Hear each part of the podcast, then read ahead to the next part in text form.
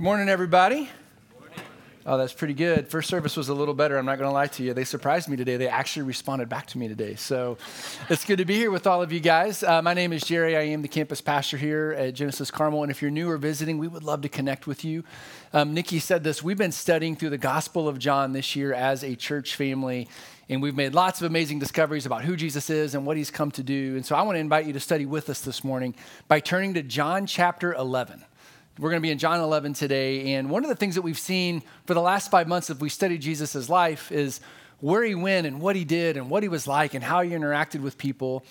But we've also seen how he has performed some pretty amazing miracles, right? If you remember, his first miracle was changing water to wine at a wedding. That was pretty amazing. He's healed people up close, he's healed people from afar.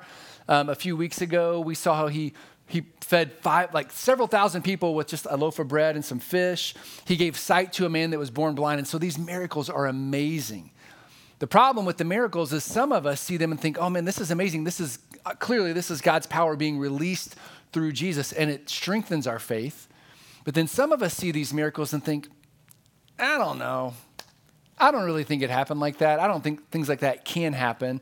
And so we have doubts or we're skeptical. And that's okay. It's okay to ask questions and even have doubts and skepticism. But the, the question is, what do you do with that? How does it shape the way you approach Jesus? How does it shape the way you view Jesus? Because how you respond is either a good thing or it can be kind of dangerous. Let me give you an example. Thomas Jefferson, right? One of our most well known founding fathers. He's one of the principal authors of the Declaration of Independence. He was the third president of the United States of America. Amazing man. History He's taught us a lot of amazing things about this guy. But history has also taught us that he had a profound appreciation for the teachings of Jesus of Nazareth. And all of that sounds really good. You're like, well, gosh, he would fit in right, he would fit in here at Genesis perfectly.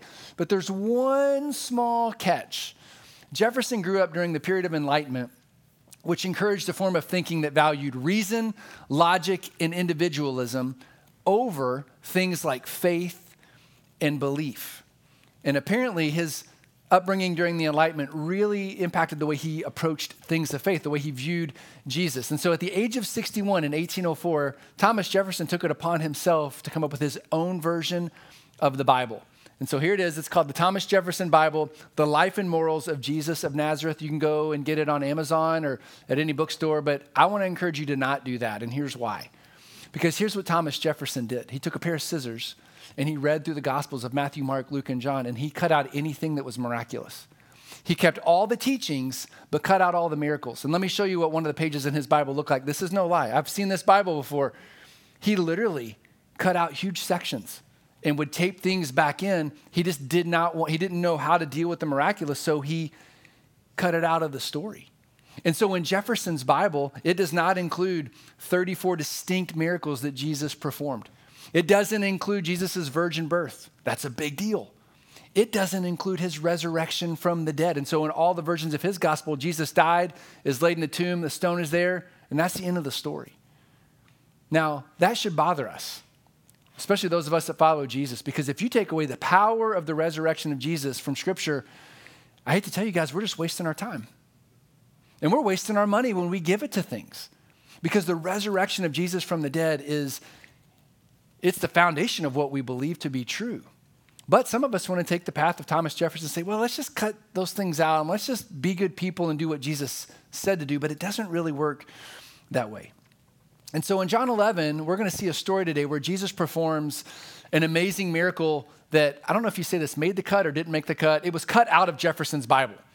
I think it's the most amazing miracle that Jesus performed leading up, to his resurrection because here's the spoiler alert he's going to raise a man named Lazarus from the dead today. He's dead and he says his name and he comes to life. But here's what's really fascinating Jesus raising Lazarus from the dead was a preview of his own resurrection that he had been predicting for three years up to that point in time. And so I realize as we go to jump into this story today that for some of us, this is a very familiar story, and you could probably repeat a lot of the details back to me, and that's good. And some of us are going to be hearing this for the very first time, but I want to pray and ask the Holy Spirit that He would give us a fresh perspective on it. I want to pray that He would teach us what we need to hear and that it would impact the way that we live, that we would take hold of the resurrection life that Jesus has for us. So, would you pray with me real quick as we jump in? Father, we thank you for today. And we thank you for the gift of your son, Jesus. We thank you for the gift of your Holy Spirit living inside of us through faith in Jesus. We thank you for the gift of the church and your word. And Holy Spirit, we pray today as we study this amazing miracle, would you help us to see Jesus in a brand new way today? Would you bring our faith in Jesus to life? Would you help those of us that have been following you for a while to remember that it's very important that through faith we embrace this resurrection life and live it right now? But I pray for those, those of us that are on the fence of faith and we don't know what to do with the miraculous. I pray what John would pray in his gospel that by seeing and hearing we would believe. And so I pray that you would take people that are far from you and you would call them close to you today, Holy Spirit. Jesus, we love you and we ask all of this in the power of your name. Amen. So before we jump into John 11, let me tell you how John 10 ends because there's some important details that you need to know. So in John 10, Jesus gets in a scuffle with the religious leaders. This has happened on occasion, right? And they pick up rocks to stone him again. That's what happened at the end of chapter 8. It's what's happened at the end of chapter 10. And so Jesus and his disciples have to get out of town. So look at John 10, verse 40. Then Jesus went back across the Jordan to the place where John had been baptizing in the early days.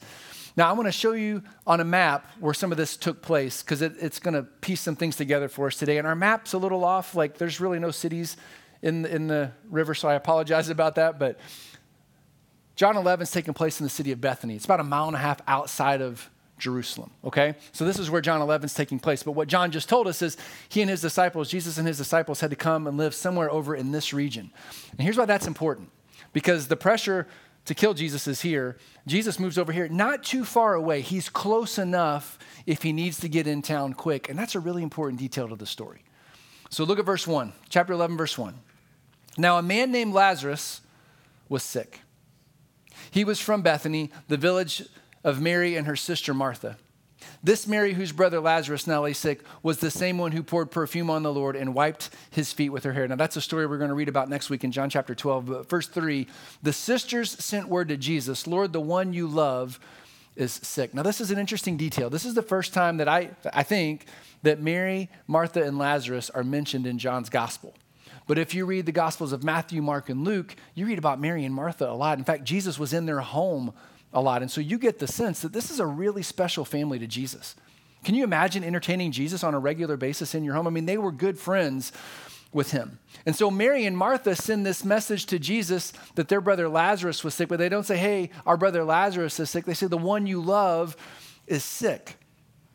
Now, Kent Hughes notes that the word used here for love here is the Greek word phileo, which is used to describe a close personal friendship with someone. It's kind of the relationship between two best friends. It's similar to the Greek word philia that means brotherly love. And so you get the sense that Jesus and Lazarus were really close friends. And so these sisters send this message say, Hey, Jesus, your good friend who happens to be our brother, wink, wink, is sick. So you get the sense that they're saying, Can you please come do something about this problem? Look at verse 4. When he heard this, Jesus said, This sickness will not end in death. No, it's for God's glory, so that God's Son may be glorified through it. So when Jesus gets this message that his friend Lazarus is sick, he says, This isn't going to end in death. You get the sense that he's getting ready to spring into action and to do something about it. And you would expect the next line to say, And Jesus got out of town quick to go help this family, but that's not what it says. Look at verses five and six. Now, Jesus loved Martha and her sister and Lazarus.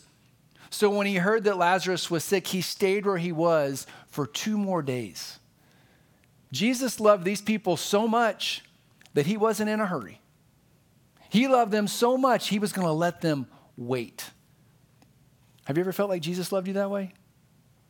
When I was in high school, uh, middle school, I ran cross country and track, and every day my dad would pick me up from practice every day, like clockwork. He got off at the same time. I expect I knew when to be in the parking lot to meet him. Well, one day he didn't show up.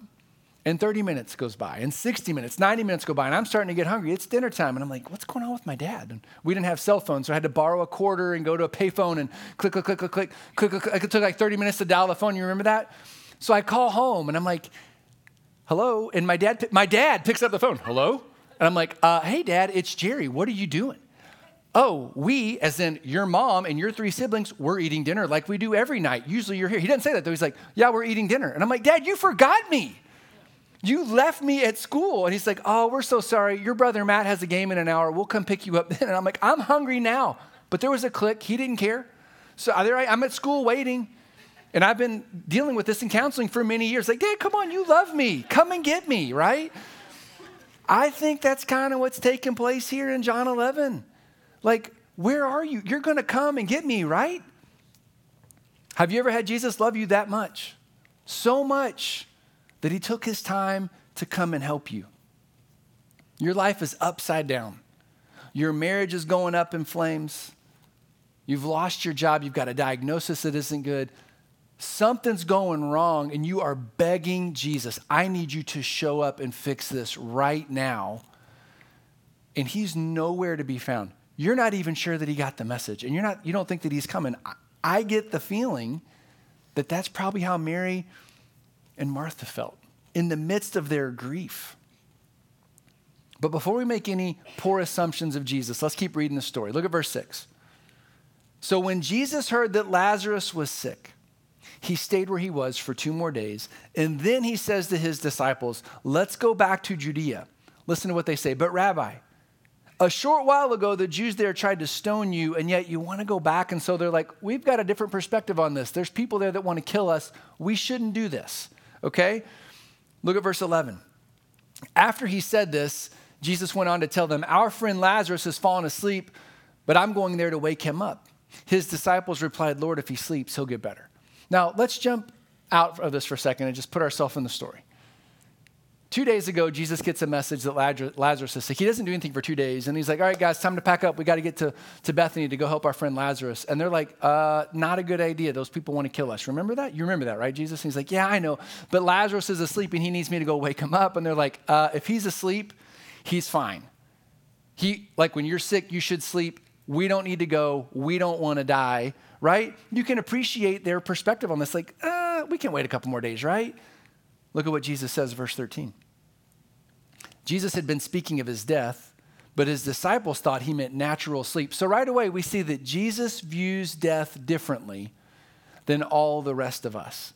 The disciples didn't want to die, Lazarus didn't want to die, but Jesus says, Well, I'm talking about, oh, so I'm sorry, verse 14. So he goes on to tell them plainly Lazarus is dead. He's dead. And for your sake, I'm glad I was not there, so that you may believe, but let us go to him. So Jesus admits, he goes on the record as saying, Yeah, I know. I've waited two days, and now it's time to go. And I'm glad that we weren't there when this happened, so that you may believe. Now, I would start asking some questions. So, when you say that I may believe, that I may believe that you're taking your time to go help your good friends, so that we may believe that you love us so much that you want to go to a place where people are going to throw rocks at us and try to kill us? Like, what am I supposed to believe here, Jesus? I wonder if some of these guys started questioning their friendship with Jesus. Like, I just don't get the way you treat people you love. How's this, how's this going to work? Look at verse 17. On his arrival, Jesus found that Lazarus had already been in the tomb for four days. This is an important detail. There was a popular Jewish belief in that time that when someone died, their soul would hover around their body for three days in hopes of being able to re enter the body and come back from the dead. But after three days, the body would start to decay, and the soul, they believed that the soul would leave, and now you're just dead. So when John tells us that Lazarus is dead for four days, he's letting us know this guy's not on life support. His body would have started the decaying process. In fact, if you, if you line up the timeline, it's possible that when Jesus got this message that Lazarus was sick, he had already died. So it had been a few days. The point is, everyone knew that Lazarus was dead. Look at verse 18. Now, Bethany was less than two miles from Jerusalem, and many Jews had come to Martha and Mary to comfort them in the loss of their brother. When Martha heard that Jesus was coming, she went out to meet him, but Mary stayed at home. Verse 21 Lord, Martha said to Jesus, if you had been there, my brother would not have died. And let's stop here for a moment. Can you appreciate Martha's disappointment there?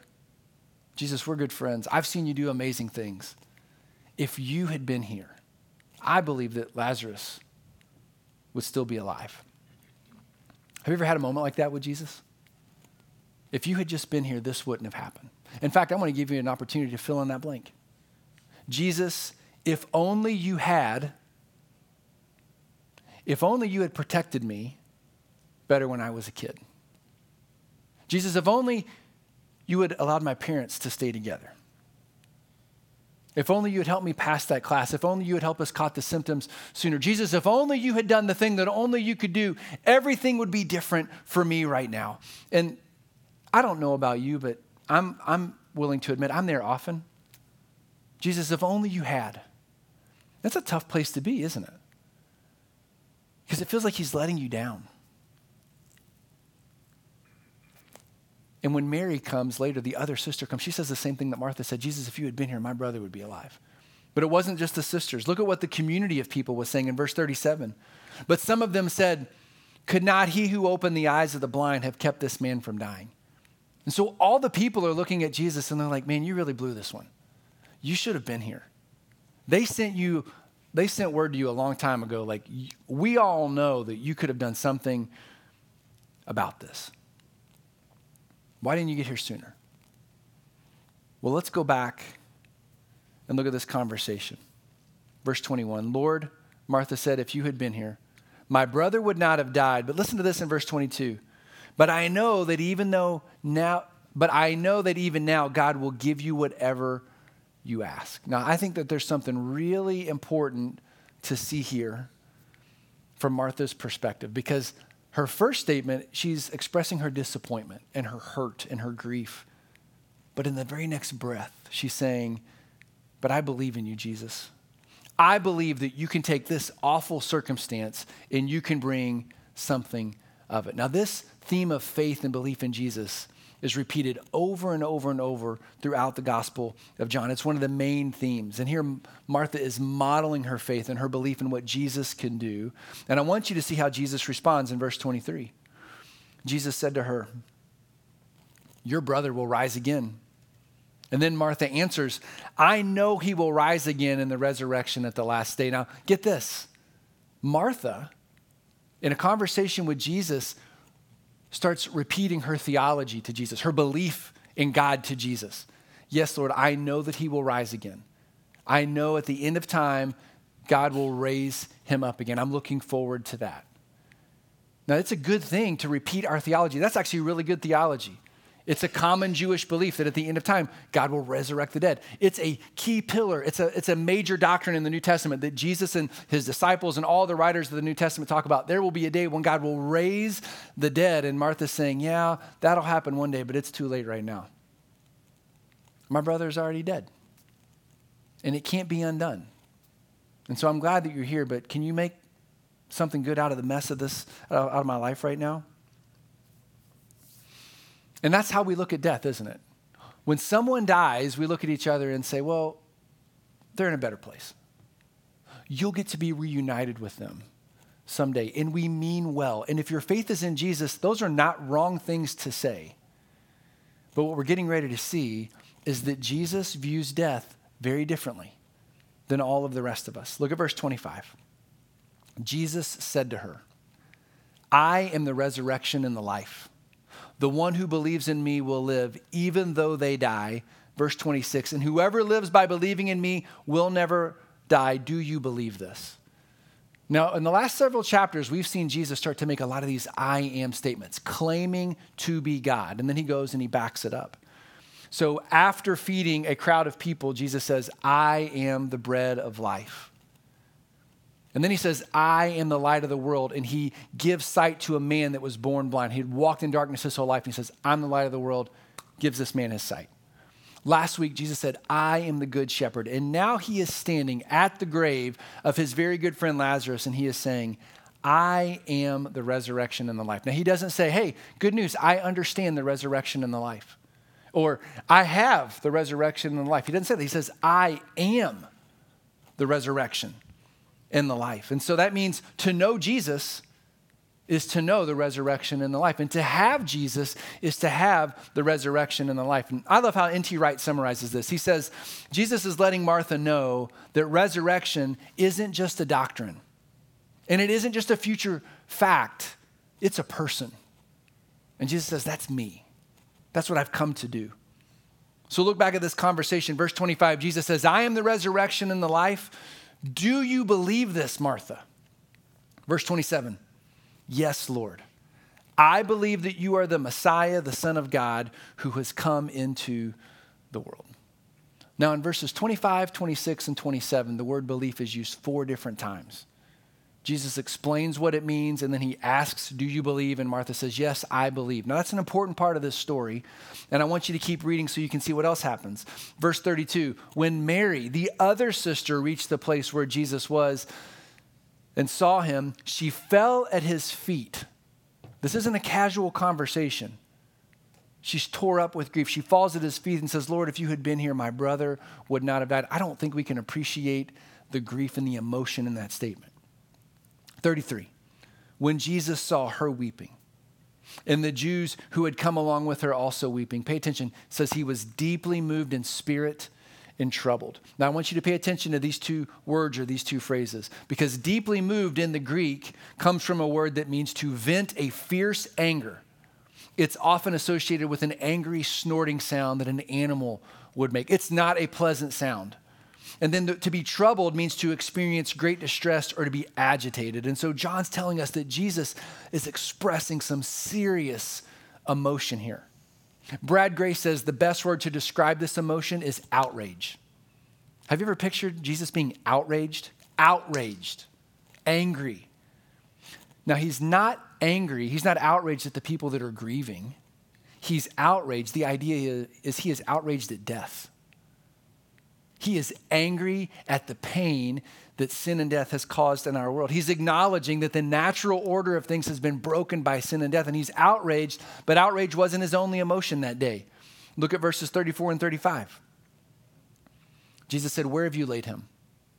Come and see, Lord, they replied. And look at verse 35. It just simply says, Jesus wept. Now, the way that they mourned in ancient Israel is a lot different than the way that we mourn here in the United States we tend to make mourning kind of a private, quiet affair. When my mom passed away a few years ago, I, I remember thinking, I wish I had cried more, but it just didn't seem appropriate. Isn't that weird? At your mom's death, it's like, I, I should probably hold it together. That's not the way they did this in ancient Israel. Women would wail, men would shout in grief. So when John tells us that Jesus wept, we get the sense that Jesus was letting his emotions go. And this is important for us because for those of us that follow Jesus, we see Jesus as the Son of God, God in the flesh. But here we get to see his humanity, his emotions come out. He's grieved. His good friend died. He, he feels with empathy for the people around him that are grieving. And so I think it's safe to say that he really let his emotions out. But here's what maybe you need to be reminded of today Jesus knows your pain. Jesus understands your pain and Jesus feels your pain. He is not immune to the effects of pain. And so when you grieve, He grieves with you. God weeps at the things in life that break our heart because He loves us that much. Look at verse 38. Jesus, once again deeply moved, came to the tomb. It was a cave with a stone laid across the entrance. And he said, Take away the stone. But Lord, listen to this. But Lord, Martha said, the sister of the dead man, by this time there's a bad odor, for it's been four days. Now, two things here. This is the second time that four days is mentioned. He's dead. And if you read the King James Version, Martha says, Lord, by this time he stinketh. It reeks. You don't want to open, like, please do us all a favor. No one wants that, okay? Now, here's the point four days is mentioned, he's dead. Don't open it up. He stinks. Nobody's expecting this man to come back from the dead. Well, look at what happens next. Verse 40. Then Jesus said, Did I not tell you that if you believe, you will see the glory of God? So they took away the stone, and then Jesus looked up and said, Father, I thank you that you have heard me. I knew that you always hear me, but I said this for the benefits of the people standing here that they may believe that you sent me. Now, in the midst of grief and tears and sadness, Jesus prays a verbal, out loud prayer and says, God, I know you hear me. But for your sake, I pray that you would help these people to see so that they would believe. And then look at what he does, verse 43. When he said this, Jesus called in a loud voice, Lazarus, come out. Now, the Greek word for a loud voice can also be translated as a shout of raw authority. So Jesus didn't whisper Lazarus' name, he commanded, Lazarus, come out. He was commanding that death release its hold on his friend. And look at what happens, verse 44. The dead man came out. His hands and feet were wrapped with strips of linen and a cloth around his face. And Jesus said, Take off the grave clothes and let him go. Apparently, people were looking at him like, What do we do? He's alive. Unwrap him. With one shout of raw authority, Jesus raised his friend from the dead and he put death in its place. And can you imagine the shift in emotion from grief to shock to joy and amazement? Imagine Mary and Martha, tears of sadness quickly to tears of joy. Imagine the shouts, the laughter, the celebration all of a sudden, something that everybody thought was impossible has just taken place in front of their very eyes. This is an amazing miracle. And John tells us that many went on to believe, but not everybody. If you keep reading, you discover that the Jewish religious leaders refused. Oh, they were so angry that Jesus brought the, this guy back from the dead. And so, you know what they did? They did what Thomas Jefferson did they decided it was time to cut him out of the story. And they keep working on this plan to kill Jesus. And if you read to the end of all the gospel accounts, you're going to discover they get exactly what they want. They have Jesus killed, but what they didn't anticipate was that Jesus raising Lazarus from the dead was just a preview of his own resurrection that he had been predicting for the last three years. The resurrection of Jesus from the dead is either a really clever man made legend that all of us have bought into, or it's the greatest event in all of human history. And the way that you view it comes down to one word it's belief. Do you believe that that's possible? Now, the Gospel of John is often referred to as the Gospel of Belief. John uses the word believe 98 different times. I want you to see how John ends his gospel in John 20, verses 31 through 33, 30, 30 through 31. This is after the resurrection. John writes this Jesus performed many other signs in the presence of his disciples, which are not recorded in this book, but they are written that you may believe that Jesus is the Messiah, the Son of God, and that by believing you may have life in his name. You believe, or the purpose of this is that you believe and you put your faith in who Jesus is. You read these stories, you hear these stories, and you respond in belief. So when Jesus says, I am the resurrection and the life, and then he proves it, he says, You can trust me. And this is his invitation to those of us that follow him to trust in the power of his resurrection life, alive and active in every one of us through faith. Now, I know many of you are like me. You, you remember the day that you put your trust in Jesus. But the everyday troubles of life weigh in on you, don't they? And if you're like me, I'm like Martha. I'm like, yes, Lord, I believe, but there's so much happening right now. It's just hard for me to believe that that power is alive and active for me today. But Jesus says, I am the resurrection and the life, and he backed it up in this story and with his own resurrection. And so, if you're a follower of Jesus, I want to encourage you today. This is how we need to encourage one another. When we're down, when life seems impossible, when death knocks on our door, I think we need to encourage one another with Jesus is the resurrection and the life. Because even though we die, Jesus says, Oh, you'll live. I will raise you from the dead. I can do anything. And so this is his invitation to us. But I also know that there's some people here online in this room. You've been walking the fence of faith and you're investigating and you like the teachings of Jesus. The teachings of Jesus make us want to be a better person. But Jesus says, No, no, no, I want you to believe in me so you can have eternal life. And so I want to give all of us an opportunity to respond to him today. And so I'm going to ask you to trust me. And I want to invite you right now to close your eyes. We're going to pray together.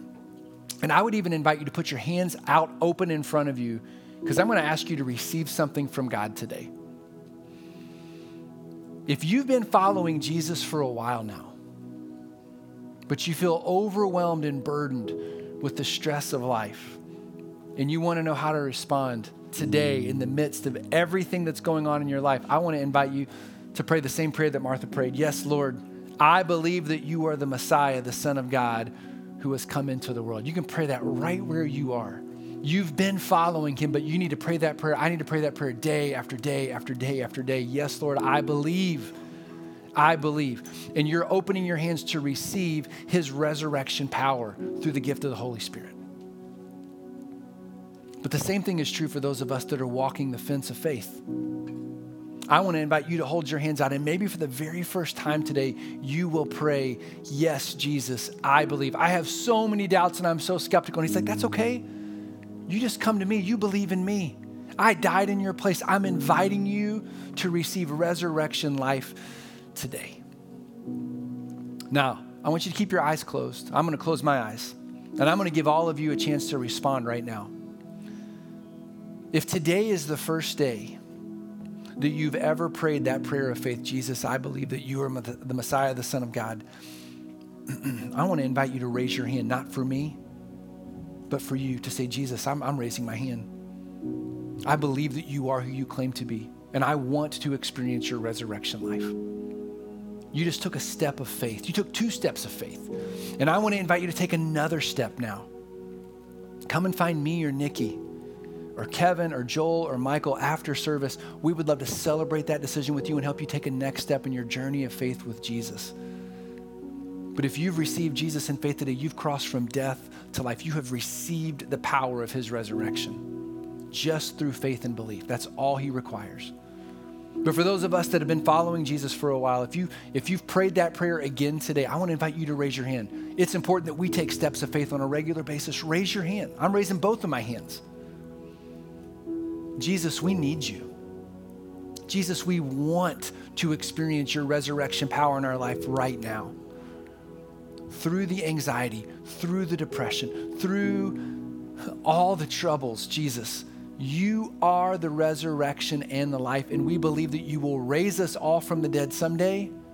But now you've come to live inside of us to give us spiritual life right now, eternal life right now. Would you help us to embrace that?